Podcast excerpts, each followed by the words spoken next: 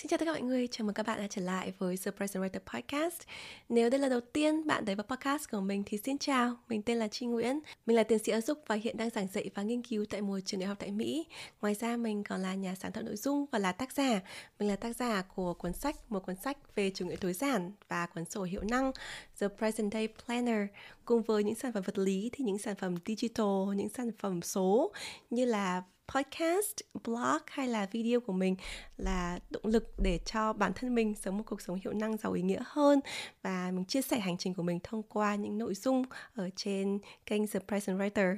Tập podcast ngày hôm nay là một tập đặc biệt vì trong tập này mình sẽ chia sẻ lại những phần nói cốt lõi nhất ở trong bài nói à, mình thực hiện ở buổi offline event của The Present Writer tại Sài Gòn vào ngày 5 tháng 12 năm 2023 vừa qua. Đề tài của bài nói này là về chủ đề bất bình đẳng trong phát triển bản thân. Ở trong một podcast này, mình nói về nỗi sợ và trong đó có rất nhiều nỗi sợ liên quan đến xuất phát điểm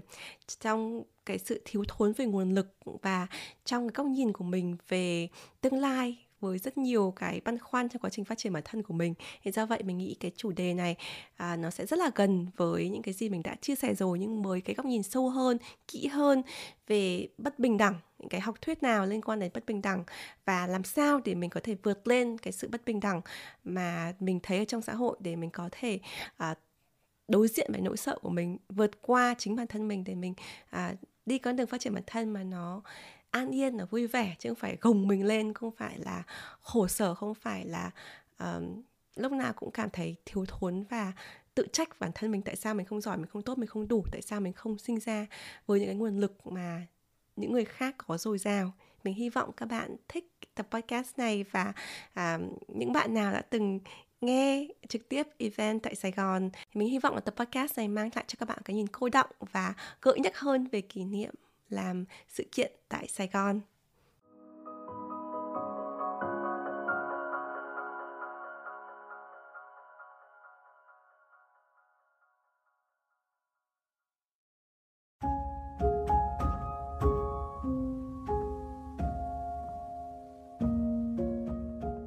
Mình nhận thấy là từ 10 năm trước thì chị Chi đã có những câu hỏi về về xuất phát điểm của mình về có thể gọi là về những điều bất bình đẳng. Thì đó là một góc nhìn cá nhân và một góc nhìn về kỷ niệm. Bây giờ thì chị chi ờ, đang là giáo sư và đang nghiên cứu chính về chủ đề này chính về chủ đề bất bình đẳng. Thì chị có thể nói cho bọn em biết một cách bao quát là tại sao chúng ta cần phải hiểu về bất bình đẳng để hiểu về hành trình phát triển bản thân ạ? Khi mà mình ra đời ấy, thì mỗi một con người người ta bước vào hành trình phát triển bản thân của mình ấy, người ta có một cái đồng vốn nhất định. Đấy, mọi người có một đồng vốn nhất định từ gia đình từ cái hoàn cảnh sinh ra của mình. Cái gì mà mình không có quyền kiểm soát mình không có quyền lựa chọn. Nhưng mà cái đồng vốn ấy cái cái cái cái đồng vốn này nó không được phân hóa nó không được phân phối một cách đồng đợi đồng đều không được phân phối một cách à, mọi người đều có một cách bình đẳng. Bởi vì hoàn cảnh sống của mọi người khác nhau xuất phát điểm khác nhau. Thế do vậy nó dẫn đến sự bất bình đẳng nhưng mà tại sao cái điều bất bình đẳng này là quan trọng? Bởi vì nếu mà mình không hiểu về gốc rễ của sự bất bình đẳng ấy thì mình sẽ không biết rằng là đâu là những cái cái à, những cái khía cạnh những cái yếu tố mình có thể kiểm soát được. Đâu là những yếu tố mà mình không thể kiểm soát được và tại sao có những người mà như à, chúng ta vẫn thường nói bằng tiếng việt là sinh ra đã ở vạch đích ấy thì nếu mà mình cùng chạy một cái cuộc đua với một người đã ở vạch đích ấy, thì làm sao mà mình có thể so sánh với họ được? Hoặc là nếu mà mình không biết được rằng là mình có những điểm mạnh nào có điểm yếu nào mình bản thân mình cũng có những đồng vốn. Nhưng mà mình đã sử dụng cái đồng vốn đó chưa? Và có sử dụng đồng vốn đó đúng mục đích hay chưa? Hay là khi mà mình so sánh kiểu vốn của mình cái cái cái cái số vốn mà mình có với người khác thì mình chỉ cảm thấy thiệt thòi thôi. Thì khi mà mình hiểu những điều đó thì chỉ cảm thấy rằng mình có thể uh, hiểu được cái hành trình phát triển bản thân của mình theo từng thời theo từng thời kỳ. Thì có nhìn phân tầng xã hội thì bốn loại vốn à, được suy nghĩ như thế này. Cái vốn đầu tiên ấy thì chắc chắn ai cũng biết đấy là vốn kinh tế economic capital. Vốn kinh tế là gì? Vốn kinh tế chính là tiền và có thể là những cái tài sản mà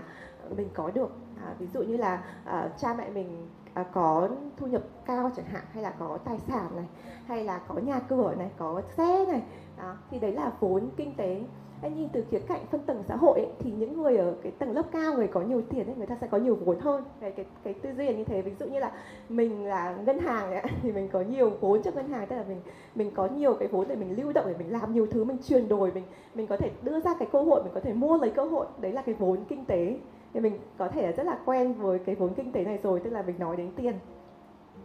Thì ờ, tất nhiên trong là cái à, trong khía cạnh của phân tầng xã hội thì người ta sẽ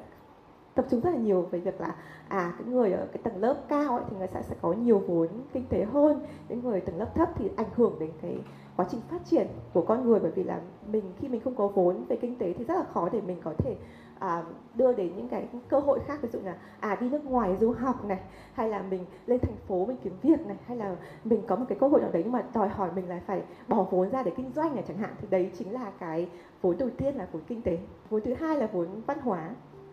vốn văn hóa là một khái niệm mà uh, có lẽ là hơi trừu tượng một chút nên mình sẽ cố gắng để phân tích. Vốn văn hóa là góc nhìn uh, và cái cái cái cái cụ cultural capital được tạo ra bởi học giả Pierre ờ, Bourdieu. Và ông ấy phân tích rằng là vốn văn hóa có nghĩa là những cái nhạy cảm những cái kiến thức về văn hóa. Nhưng mà với cái góc nhìn của phân tầng xã hội thì học giả Bourdieu mới tập trung vào những cái văn hóa thuộc tầng lớp cao. Đó. tức là theo ông là họ những tầng lớp cao họ tạo ra những chuẩn mực của xã hội. Thì khi mình có nhiều vốn văn hóa mình biết nhiều về văn hóa của tầng lớp cao á thì mình sẽ à, có thể tự tin hơn khi mình giao tiếp ở trong cuộc sống. Chỉ đưa một ví dụ. Ngày xưa ấy khi mà mình còn nhỏ thì mình có nhớ một lần ấy, thì mẹ mình có đưa mình đến một cái buổi tiệc ở trong cơ quan của mẹ mình. Thì mẹ mình uh, làm ở trong nhà nước cũng có nhiều tiệc lắm. Thì một lần thì mẹ mình có đưa mình đến một buổi tiệc. Thì mẹ mình có nói rằng là hôm nay mẹ đưa con đến đây à, không phải để đi chơi mà mình đi học. Ừ.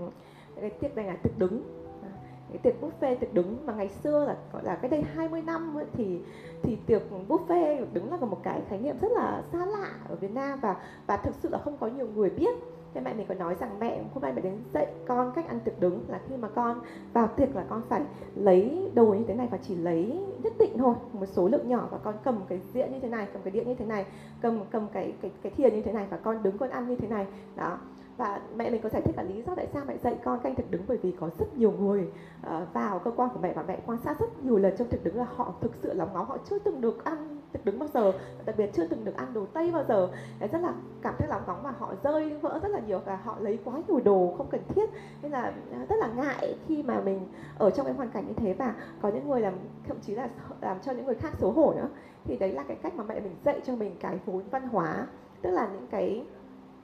có thể là những cái lễ nghi có thể là những cái uh, nhạy cảm về văn hóa có những cái mà có thể người ta sẽ không dạy mình ở trên trường lớp nhưng mà người ta cư xử trong cuộc sống hơi hơi hơi như nào đấy thì mình cảm thấy là à à đây là phép lịch sự à đây là cái cách mình phải cư xử à đây là cái cái cái cái, cái văn hóa ở cái nơi này. Thì đấy là cái vốn văn hóa và như mình đã nói nhìn từ khía cạnh phân tầng xã hội tức là mình ở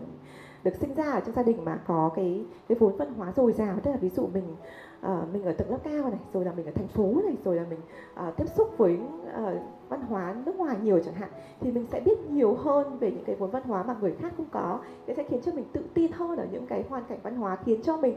chuyển đổi những cái những cái cơ hội đấy thành thành cơ hội phát triển bản thân của mình. Tưởng tượng ví dụ như là bạn được mời đến một bữa tiệc như thế mà bạn biết cách cư xử văn hóa mà bạn biết cách ăn thực đứng bạn biết cách nói chuyện mọi người biết cách cư xử nghi lễ thì người ta sẽ có những cái thiện cảm tốt hơn cho bạn và có thể là giúp cho bạn có những cơ hội để phát triển bản thân tốt hơn. Trong khi đó là có thể những người mà người ta uh, cũng tốt cũng có nhiều nhiều tài năng nhưng mà người ta chưa được dạy những cái những cái mà mà rất là khó có thể dạy nếu mình không biết á nếu mà cha mẹ mình không biết á thì người ta có thể bị thiệt thòi hơn. Thì đấy là cái góc nhìn uh, của peer review về khía cạnh văn hóa. Um, cái thứ ba thì mình nghĩ là rất là quen thuộc với Việt Nam. Đấy là social capital hay còn gọi là vốn xã hội. Vốn xã hội là gì? Vốn xã hội chính là mối quan hệ đúng không? Việt Nam mình hay nói là tiền hay là mối quan hệ thì tiền chính là vốn kinh tế economic capital. Còn social capital chính là uh, mối quan hệ. Tức là uh, mình có những cái mối quan hệ nào trong cuộc sống có thể chuyển đổi cho mình thành cơ hội. Chẳng hạn như là à mình uh, quen người này hoặc là cha mẹ mình quen người này người ta giới thiệu cho mình cái cơ hội việc làm này hay là mình người ta đưa cho mình cái thông tin để mình có thể đầu tư cái phần này. Đấy, người ta chỉ cho mình là à đấy à, kết nối với người này người ta sẽ kết nối với người kia. Thì đấy là cái vốn xã hội và cũng với cái khía cạnh về mặt à, phân tầng xã hội thì đây cũng là một cái đề tài mà học giả Paulo uh, Pierre Bourdieu cũng như là James Coleman tập trung rất là nhiều. Và hai người đều cho rằng là những người ở những cái tầng lớp cao ấy thì người ta sẽ dễ kết bạn với những người mà có cái quyền lực hơn có cái tầm ảnh hưởng hơn. Thì người ta sẽ có những cái vốn văn hóa mà à, có cái vốn xã hội mà nó nó có cái cái ảnh hưởng lớn hơn mang lại nhiều lợi lộc hơn cho cho mình. Thì khi mà bạn vào đời mà bạn có những cái vốn xã hội như thế thì nó sẽ giúp cho mình có nhiều cơ hội hơn ở những cái người mà có thể là họ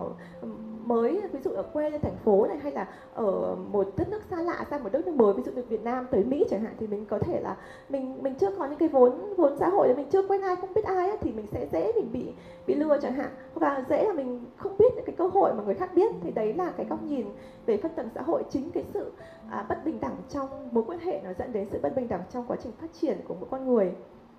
Cái phần vốn cuối cùng thì có lẽ rất là quen thuộc với những bạn mà có thể làm nhân sự đấy là vốn con người human capital. Ở cái cạnh của một uh, con người một cá nhân ấy, thì vốn con người chính là những kỹ, kỹ năng kiến thức những gì mình học được để có thể giúp cho mình trở nên cạnh tranh hơn có thể cho mình uh, có công việc này uh, rồi là ví dụ học này hay là uh, được điểm cao này rồi mình có thể đổi những cái vốn con người đấy lấy ví dụ như mình lấy một công việc tốt để ra được cái vốn kinh tế economic capital rồi mình có những cái kỹ năng uh, giao tiếp chẳng hạn thì nó sẽ đổi cho mình lấy được cái vốn văn hóa rồi vốn xã hội đó. thì um, đấy là những cái góc nhìn nhìn một cách rất là sơ đẳng thôi. Thông qua rất rất nhiều năm rất nhiều thập kỷ ờ, của những học giả nghiên cứu về bốn loại vốn nhìn từ góc nhìn phân tầng xã hội hay còn là gọi là social stratification. Thế nhưng mà đó chỉ là một góc nhìn ban đầu một góc nhìn của à, mình đã gọi là classic tức là góc nhìn cổ điển về vấn đề này. À, trong buổi nói chuyện ngày hôm nay thì có lẽ là cũng xin phép là chuyển sang một cái góc nhìn thứ hai đấy là góc nhìn anti-deficit hay còn gọi là góc nhìn ta gọi là chống thiếu. Thì để cho các bạn hiểu rõ hơn về cái khái niệm này thì à, như mình đã nói thì này không chưa có chưa có phần dịch uh, sát. Thế nhưng mà uh, deficit có nghĩa là thiếu tức là cái cảm giác mình cảm thấy là mình luôn luôn thiếu thốn chẳng hạn như là nếu mình sinh ra trong một cái hoàn cảnh mà nó uh, không phải là gia đình giàu có hay là không phải một gia đình mà quyền quý biết được những cái cuốn văn hóa cũng không phải là uh, cha mẹ mình có nhiều uh, cái mối quan hệ và cũng như là cũng không phải là có cha mẹ mình không có cái cái cái nền tảng mà học vấn cao để có thể cho mình cái vốn con người thì các bạn sẽ là cảm thấy thiếu. Thế là cái phần mà mình nói từ ban đầu là ví dụ như là mình so sánh bản thân với người khác á, là mình mình cảm thấy là à, mình mình thiếu những cái nguồn lực đó. Thế nhưng mà có từ anti tức là chống đúng không? Chống thiếu. Cái tư duy này họ đẩy ngược lại cái cái suy nghĩ đó. Họ nói rằng là à, trong những cái thiếu thốn đấy là có điểm mạnh riêng. Thì bây giờ mình sẽ trở lại cái câu chuyện về bốn loại vốn từ góc nhìn mới. Thì loại vốn thứ nhất là loại vốn kinh tế đúng không? Economic capital. Thì chị có chia sẻ từ ban đầu ấy thì là uh, theo cái góc nhìn uh, cổ điển cái góc nhìn à, về phân tầng xã hội của học giả Bourdieu hay là James Coleman hay là Gary Becker thì người ta có rất nhiều nghiên cứu và rất nhiều nghiên cứu từ Việt Nam chứng minh rằng là những học trò mà có à, nền tảng gia đình có cái thu nhập cao ạ đến từ gia đình có thu nhập cao thì họ sẽ có nhiều cái thành tích cao hơn trong học tập và có nhiều cơ hội trong việc phát triển bản thân sau này thì đấy là cái việc mà mọi người có thể thấy được rất nhiều trong cuộc sống. Đấy là lý do tại sao mọi người so sánh bản thân rất nhiều bản thân mình cũng vậy. Bởi vì mình không không phải là một người có nhiều vốn kinh tế. Thế nhưng cũng có rất nhiều nghiên cứu mới à, và mình cũng rất là tự hào là một trong những học giả người Việt đầu tiên à, nghiên cứu về chủ đề này với góc nhìn anti-deficit thì mình có thể nói với các bạn rằng là có rất nhiều nghiên cứu mới thể hiện rằng là có rất nhiều người à, xuất phát điểm ở một gia đình mà không có nhiều hoàn cảnh à, có điều kiện kinh tế nhưng mà chính những cái thiếu thốn đấy lại trở thành động lực để họ đạt được nhiều thành tích cao hơn trong học tập cũng như cả quá trình phát triển bản thân trong sự nghiệp của mình. À, những những cái thức này những, à, những cái chứng minh này thì rất là rõ trong nghiên cứu về người nhập cư. Thì các bạn nào nghiên cứu về chủ đề này có thể thấy rằng là có rất nhiều người nhập cư mà cha mẹ ví dụ như là từ Việt Nam sang Mỹ chẳng hạn hay từ Trung Quốc, từ từ các nước mà không nói tiếng Anh. Bố mẹ sang Mỹ không không không biết tiếng Anh, không dành tiếng Anh và làm những cái việc rất là chân tay bởi vì là những cái cultural capital, cái vốn văn hóa rồi vốn xã hội của họ mất hết. Đó, thì họ bắt đầu từ đầu. Thế nhưng mà tại sao con cái của họ lại rất là thành công? Đấy, đặc biệt là những gia đình mà châu Á. Thì những nghiên cứu về nhập cư người ta cho thấy rằng là khi mà con cái thấy được rằng là gia đình mình không có điều kiện về kinh tế, mà cha mẹ mình cực khổ như vậy, thì mình phải có động lực để mình tiến lên tại vì mình không còn ai để dựa vào nữa ngoài bản thân mình thì đấy trở thành một cái động lực để để mà người ta thành công. Thì đấy là cái góc nhìn về chống thiếu tức là mình thấy rằng là à có những nghiên cứu cũng thể hiện rằng là có những người đã nhìn thấy được cái sự tích cực ở trong cái sự thiếu thốn đấy họ họ sẽ trở thành cái động lực để họ tiến lên phát triển hơn cho bản thân mình. Vốn văn hóa. Ok vốn văn hóa là một khái niệm mà uh, nếu mà nhìn theo cái phân tích của sự phân tầng xã hội ấy, thì người ta tập trung rất là nhiều về văn hóa cao gọi là high class. Thế nhưng mà ai ai chọn cái cái cái tiêu chuẩn này? Đấy. ai chọn là cuộc sống là phải có tầng lớp trên tầng lớp dưới? Thực ra ấy, mình nghĩ rằng là nhìn từ góc độ của tư duy chống thiếu mình có thể thấy rằng là cái sự đa dạng hóa trong văn hóa nó rất là quan trọng. Mình đưa ra một ví dụ chẳng hạn như là à, nếu mà mình nhìn từ cái cạnh phân tầng xã hội các bạn có thể thấy rằng à ví dụ mình ở nông thôn thì mình sẽ ít vốn văn hóa hơn thành thị nhưng mà không hẳn là như thế. Ví dụ các bạn ở vùng quê người ta có những cái vốn văn hóa riêng tức là ví dụ có văn hóa vùng miền văn hóa làng quê này cách mọi người giao tiếp với nhau cái thân mật với nhau cách mọi người à, tạo ra cái mối quan hệ cái, cái sự gắn kết nó tuyệt vời lắm. Cái cái cái, cái vốn văn hóa ở nông thôn mình cảm thấy rằng là mình bằng rất là thiếu mình vẫn đang học bởi vì là mình mình sinh ra trong gia đình ở thành phố. Do vậy là có rất nhiều điều mình cảm thấy là mình cũng mình cũng thiếu uh, mình cũng không được như các bạn ở ở ở những cái, cái cái địa phương khác là từ nông thôn. Hay là ví dụ như là khi mình ở nước ngoài chẳng hạn ai cũng đưa ra cái cái quyền rằng là à ở ở tây là là là tốt. À, mình thấy rằng là ở không những cái quốc gia khác ai cũng có những cái vốn văn hóa riêng. Ví dụ như là mình ở Việt Nam mình rất tự hào về vốn văn hóa Việt Nam ngày trước mình cũng từng nghĩ là à bây giờ mình sang nước ngoài mình sẽ phải, tất nhiên mình sẽ học, nhưng mà mình không có gì mình cảm thấy là phải xấu hổ rằng là mình là người Việt Nam cả, bởi vì Việt Nam có rất nhiều cái vốn văn hóa tuyệt vời. Và nếu mà mình coi như là à những cái nước phương Tây là những cái vốn văn hóa chuẩn mực đi, thì nó, thì khi mà phương Tây họ đến những nước châu Á thì mình, thì tại sao họ phải học vốn văn hóa Việt Nam, đúng không? Nó rất là kỳ. Thế do vậy từ cái phương diện của tư duy chống thiếu ấy thì cái vốn văn hóa nó nó không nên là phân theo phân tầng mà nên tôn trọng cái sự khác biệt về văn hóa và uh, văn hóa nào cũng nên trân trọng. À, vốn xã hội vốn xã hội là một quan hệ đúng không? Thì chúng ta cũng biết rằng là trong một xã hội mà nặng mối quan hệ đặc biệt như kiểu ở Việt Nam chẳng hạn thì mình sẽ thấy rằng là ở đúng như cái phân tích của uh, phân tích xã hội sẽ thấy rằng là mình có nhiều mối quan hệ uh, chất lượng hơn hay là kiểu quyền lực hơn thì sẽ đưa cho mình nhiều cơ hội hơn trong việc phát triển bản thân. Nhưng mà đôi khi có rất nhiều nghiên cứu họ cũng chỉ ra rằng là uh, khi mà mình quen mọi người ở trong cái vòng tròn của mình ví dụ bố mẹ mình quen những người này rồi người ta chỉ cho mình người ta đưa ra lời khuyên cho mình ấy, thì mình sẽ sẽ có những cái cái thông tin lặp đi lặp lại trong cái vòng tròn đó nhưng mà phải khi mình ra khỏi vòng tròn đó phải khi mà mình ra khỏi cái vốn văn hóa thông thường của mình ấy mình quen những cái người khác ạ thì đôi khi mình có được cái thông tin mà nó khác lạ cái thông tin mà sẽ giúp cho mình. Thì đây chính là một cái lý thuyết khác có tên là Wickes hay còn gọi là gắn kết lỏng lẻo của một học giả có tên là Granovetter rất là nổi tiếng. Thì cái à, phân tích cái lý thuyết Good Ties này cho rằng là khi mà bạn có một cái mối quan hệ mà kiểu gọi là ngoài cái vòng an toàn của mình, cái mối quan hệ với cái người mà lạ với mình ấy, thì đôi khi người ta lại cho bạn cái điều mà bạn chưa từng biết đến. Nếu mà bạn chỉ ở trong cái vòng tròn quan hệ thông thường. Chỉ đưa một ví dụ đấy là có rất nhiều bạn từng comment ở trên kênh youtube của mình hay là viết thư cho mình nói rằng là những người xung quanh em đều khuyên em một điều giống nhau là à em đừng làm cái này phải làm cái kia. Nhưng mà vì em xem kênh youtube của chị, em mới biết rằng là à không phải là mình chỉ có một cái lời khuyên đấy không chỉ có cái thông tin đấy. Nếu mà em thực ra bạn nói rằng là em không hề quen chị ở ngoài đời nhưng mà bởi vì chị chỉ cho em điều đấy mới biết được điều đấy.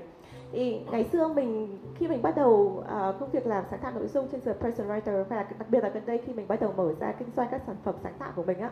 thì Ờ, giác linh của mình cũng không không có biết nhiều. Mọi người đều có những cái hơi hơi trái chiều là có nên làm như thế không con? Rồi là, ôi, những người hàng xóm hay là những cái cái họ hàng của mình đều nói là, ồ, cái này chắc là không làm được đâu. Đấy, thì là mình cũng bảo là, ồ liệu mình có nên làm cái điều này không? Có nên tạo ra những sản phẩm sáng tạo hay có nên mở ra kinh doanh hay không? Nhưng sau đấy mình mới nhận ra rằng là, ủa, những người xung quanh mình họ đâu có làm sáng tạo và họ cũng đâu có làm kinh doanh.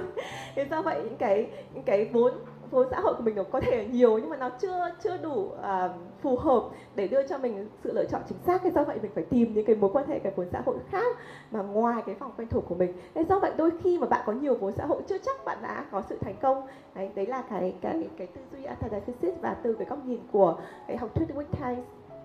hay còn gọi là liên kết lỏng lẻo. Ok, cái cuối cùng có lẽ là à, uh, quét thủ hơn đấy là uh, khía cạnh về vốn con người hay còn gọi là human capital. Thì ở trong các nghiên cứu về giáo dục mình từng làm ấy thì mọi người thường phân tích cái này. à, những gia đình mà có bố mẹ mà có bằng tốt nghiệp bằng đại học ấy thì người ta thường là có kiến thức tốt hơn đấy thì đấy là cái sự thật là mình mình được học nhiều hơn thì người ta chứng minh là bao nhiêu giờ bố mẹ dạy cho con ở nhà thì giúp cho đứa trẻ nó học được tốt hơn thì đấy là cái người ta đưa cho con cái vốn con người của họ đấy. thế thì nhưng mà cũng không có phải vì thế mà là những cái đứa trẻ mà nó không có điều kiện được học với bố mẹ nó không nó không phát triển thế chẳng hạn như là uh, bản thân mình ấy, thì mình học một cái ngành về giáo dục và về nghiên cứu và hoàn toàn khác với gia đình mình và gia đình mình chưa có ai đi học ở nước ngoài chưa có ai học đến bằng thạc sĩ chứ đừng nói đến tiến sĩ. Nhưng mà bởi vì mình biết rằng là ba mẹ mình không có điều kiện để cho mình cái vốn con người như vậy thì mình mình có cái động lực nhiều hơn để mình học hỏi đọc sách nhiều hơn rồi là kết nối với nhiều giáo sư hơn tìm những cái nguồn tìm những cái nguồn tham khảo khác. Thì đôi khi cái sự thiếu thốn trong việc là người thân của mình những cái cái nguồn nguồn lực của mình vốn có cho mình cái cái điều kiện để mình uh, học về vốn con người để giúp giúp cho mình có thể uh, có cái động lực để mình học hỏi nhiều hơn. Thì đấy là cái góc nhìn về tư duy trồng thiếu. Dạ em chào chị Chi em chào chị thầy. Thì uh, em ờ, có một câu hỏi là sau khi mình kết thúc một cái quá trình phát triển bản thân mình qua một cái giai đoạn mới thì uh, mình đã tích được mà bốn cái nguồn vốn sẵn có cho bản thân mình. Thì những cái tiêu chí nào giúp chị uh, phân bổ những cái nguồn vốn này để gọi là tái đầu tư trong một cái giai đoạn mới cũng như là một cái nguồn vốn mà chị sẽ có trong tương lai đó là nguồn vốn thời gian. Và em nghĩ một cái nguồn vốn thời gian rất là quan trọng. Thì à, em muốn hỏi là những cái tiêu chí nào giúp chị có thể phân bố những cái nguồn vốn sẵn có để đầu tư vào những à, cái à, để đầu tư phát triển những cái nguồn vốn trong tương lai? À, cảm ơn em. Chị à, không biết bạn à, tên gì nhỉ? Dạ, em tên Huy ạ. Huy ok câu hỏi của Huy rất là hay và câu hỏi của Huy cũng rất là À, không biết là Huy có nghiên cứu về chủ đề này không mà rất là rất là học thuật. Bởi vì là à, khi mà mình ta nói về khía cạnh nguồn vốn ấy các học giả nói rất nhiều về khía cạnh transfer vốn tức là gọi là cái à, chuyển giao vốn à đấy đó chuyển giao giữa các nguồn vốn. Ví dụ chi có vừa ví dụ là cái vốn con người mình có thể chuyển ra và đổi thành vốn kinh tế khi mình đi làm này rồi vốn xã hội mình có thể đổi sang thành vốn con người nếu mà mình có thể à, quen ai đấy mà cho mình cái cơ hội đi học chẳng hạn. Đó thì cái cái khía cạnh về transfer vốn thì đấy là chính là cái điều mà huy nhắc tới. Thì huy có nói là khía cạnh transfer vốn qua thời gian nữa tức là khi mình chuyển từ giai đoạn này đến giai đoạn kia um, thì chị nghĩ rằng là thứ nhất là mình sẽ uh, nếu mà mình là một nhà đầu tư thông minh thì mình sẽ lên lại danh sách về những cái nguồn vốn của mình đang có. Mình nhìn lại nguồn vốn mình đã có mình xem là mình trân trọng cái gì mình đang có mình đang đang có những điểm nào. Và và mình nhận ra rằng là nếu mà mình muốn sang một cái level mới sang một cái chương mới trong cuộc đời của mình hay là một cái tầm nhìn phát triển mới thì mình chắc chắn mình sẽ phải update cái nguồn vốn của mình. Bởi vì là có những cái nó sẽ giúp cho mình đến được thời điểm này nhưng mà sẽ không giúp cho mình đến tiếp được cái thời điểm kia. Thì mình sẽ mình sẽ phải uh, cập nhật được cái nguồn vốn như thế nào. Thì thông thường ấy ở trong uh, cái nguồn vốn kinh tế này văn hóa này xã hội này con người này thì cái đầu tiên ấy mà mình có thể dễ dàng kiểm soát nhất ấy là cái vốn con người bởi vì cái nguồn vốn này mình có thể ok mình có thể học thêm mình có thể uh, phát triển thêm kỹ năng. Thì thường là mình bắt đầu từ con người ok bây giờ mình sẽ bắt đầu ví dụ một một sự nghiệp mới một cái vị trí mới. Thì cái điều gì mình có thể học thêm để mình trau dồi cái vốn con người của mình trước? Đó. Đấy, thì sau đấy thì mình sẽ suy nghĩ là ok cái vốn xã hội và cái vốn văn hóa của mình nó có có thể áp dụng được vào công việc này không? Hay là mình lại phải học thêm cái mình lại trao dồi thêm cái vốn văn hóa vốn xã hội mới? Đó. hay là cái vốn kinh tế của mình khi mình bắt đầu một vị trí mới thì mình cần phải có những cái nguồn vốn nào để tái đầu tư như là cái cách mà huy nói ấy. là mình mình phải đầu tư chứ mình mình phải đầu tư vào con người của mình à, để mình có thể tiếp tục à, phát triển hơn thì huy cũng nói một cái cái ý rất là hay đấy là vốn thời gian thì thực ra ấy, à, ngày trước ấy thì mình cảm thấy là mình luôn luôn là một người thiếu thời gian. Mình luôn là một người thiếu thời gian mình luôn luôn chạy đua theo thời gian. Thế nhưng mà khi mà mình áp dụng tư duy tối giản thì nếu các bạn đã từng theo dõi The Present Writer thì mình có một cuốn sách có tên là một cuốn sách về chủ nghĩa tối giản. Thì trong cuốn sách cảm ơn bạn đã đã mang đã mang theo sách của mình. Thì trong sách thì mình có chia sẻ một cái trải nghiệm cũng như là một cái triết lý của mình ấy là khi mà mình dọn dẹp cuộc sống của mình dọn dẹp đấy không nghĩa chỉ là vật chất mà ví dụ dọn dẹp về tư tưởng dọn dẹp về những cái mối quan hệ độc hại dọn dẹp những cái những cái người hoặc là những cái việc gì mà khiến cho mình tốn rất nhiều thời gian trong ngày nhưng mà không mang lại cái lợi ích à, tích cực cho cuộc sống của mình không mang lại những giá trị cho cuộc sống của mình thì mình bắt đầu gạt bớt bỏ bớt mình thanh lọc bớt ấy. khi đấy mình bắt đầu có thời gian trống. Tất cái thời gian mà người khác lấy đi của mình rồi những cái việc mà mình suy nghĩ mình mình chăn trở về những cái thứ mà không đáng ấy, thì mới bắt đầu có cái vốn thời gian. Thì khi mình có thời gian thì mình sẽ nghĩ là à, ok với cái thời gian trống này thì mình sẽ làm cái điều gì à, để cho mình có thể phát triển hơn mình làm tốt hơn à, mình mình mang lại nhiều cái giá trị cho mình hơn. Thì à, thì theo quan điểm của chi là mình không nghĩ là có cái tiêu chí nào, nhưng mà cá nhân mình thì mình thể thường bắt đầu với việc là nhìn lại những cái gì mình có để mình thấy là, ok, mình hiện đang có những cái gì. Cái thứ hai là mình sẽ tập trung vào cái vốn con người của mình trước. Để sau đấy mình sẽ đánh giá xem là, ok, mình sẽ phải tập trung th- đầu tư thêm vào những cái vốn xã hội, vốn văn hóa và vốn kinh tế như thế nào. Và sau đấy thì mình sẽ xem lại một lần nữa, mình thấy rằng là ok, vậy thì mình sẽ đi theo con đường tiếp theo nào và có cái gì mình nên, cái hạng mục nào mình nên đầu tư tiếp theo để cho mình. Và không phải là chỉ là đầu tư là chỉ thêm nhé, mà có phải bớt nữa. Phải bớt nữa thì mình mới có thời gian, phải tối giản nữa thì mình mới có thời gian để mình có thể, phải đi tiếp cái con đường tiếp theo một cách chắc chắn nhất áp dụng tư duy tối giản trong đầu tư. Rất là thú vị. Em cảm ơn chị chi và cảm ơn câu hỏi rất hay đến từ huy. Nãy khi mà chị chia sẻ về bốn nguồn lực và đọc thêm về uh, cái, cái tờ giấy này thì cách để mà bổ sung nguồn lực. Thì uh, tự nhiên nghĩ ra một cái ý tưởng là uh, khi mà mình lựa chọn bạn uh, bạn bè lựa chọn uh, bạn đời người kết hôn với mình thì đó là một cái cách để mình có thể gia tăng nguồn lực rất là rất là rất là hiệu quả. Song song đó thì nó cũng có thể làm nếu mình chọn không tốt thì nó cũng sẽ trở thành một cái để mà mình cái nó, nó làm mình giảm cái nguồn lực của mình cả bốn cái nguồn lực đó luôn cũng như đó là trong tương lai khi mà mình có con. Thì cái nguồn lực đó thì mình sẽ phải tái đầu tư cái nguồn lực đó. Thì không biết là quan điểm của chị Chi như thế nào hoặc là những cái chia sẻ chị có thể chia sẻ thêm về góc nhìn của chị ờ, cho cái ý, ý nghĩ này của em. Chị rất là biết ơn câu hỏi này vì chắc chắn là một câu hỏi mà mà có trong đầu của nhiều người và đặc biệt là những bạn trẻ mà đang cân nhắc về việc kết hôn. Thì thì uh, chi xin phép trả lời câu hỏi này theo cũng theo hai góc nhìn. Thứ nhất là góc nhìn phân tầng xã hội và góc nhìn chống thiếu. À, thì theo góc nhìn về phân tầng xã hội thì các học giả cây đa cây đề cổ thụ như là Pierre Bourdieu, uh, James Coleman, Gary Becker thì người ta sẽ nói rằng là đúng như vậy. Tức là mình nếu mà mình kết hôn á thì mình và kết hôn với những người mà ở cái tầng lớp cao hơn hoặc là tương đương như mình hoặc là cao hơn mình thì mình sẽ mình sẽ có cái nguồn lực mình được nhân đôi. Bởi vì tại sao? Bởi vì là uh, với cái góc nhìn của phân tầng xã hội á thì uh, mình muốn là cái nguồn lực của mình là phải được duy trì.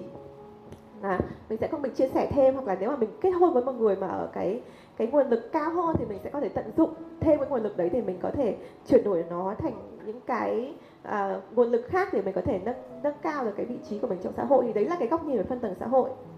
Nhưng mà nếu mà mình nhìn từ góc độ của antithesis hay là góc nhìn chống thiếu thì mình sẽ thấy rằng là nếu mà mình cứ kết hôn với những cái người mà người ta cùng cái tầng lớp hoặc là cùng cái cái cái cái nền tảng như mình thì đúng là mình sẽ mình sẽ dễ dàng hơn vì mình có những cái khía cạnh văn hóa nó dễ dàng hơn rồi có những cái cạnh à, xã hội mình có bạn chung hoặc là những cái người mà chơi chung với mình người ta cũng đã chung chung với cùng cái network với người ta rồi sẽ dễ dàng hơn. Nhưng mà cũng có thể chính vì thế mà cái cái góc nhìn của mình về cuộc sống nó rất là nó rất là bị lệch lạc bởi vì là mình sẽ rất là hạn chế trong cái vòng tròn của mình thôi. Thì à, thì đôi khi mình kết hôn ấy, thì đối với chi nghĩ rằng là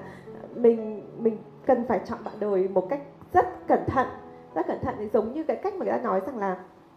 ừ, có hai lý do. Thứ nhất là người ta sẽ nói rằng là ok thế mình là hợp nhau bởi vì là hai người là là hợp nhau hay là trái dấu thì nó nó nó kết lại, đúng không? Thì thì thì mình nghĩ rằng là nó cũng nó cũng là hai cái góc nhìn về cái vấn đề này. Tức là mình sẽ lấy một người sẽ giống mình, có cùng cái nền tảng như mình, hay là người ta sẽ khác mình thì thì đấy là cái cái việc mà mình nghĩ rằng là mình sẽ phải cân nhắc khi mình ở trong cái mối quan hệ không chỉ với cái cái suy nghĩ về bốn nguồn lực mà còn về cái sự tương hợp nữa thì uh, chi có viết một số bài viết về tình yêu thì, thì thỉnh thoảng mình cũng có viết về tình yêu nhưng mà những cái bài viết của về tình yêu của mình sao nghe nó cũng cứ như là phân tích nghiên cứu khoa học ấy.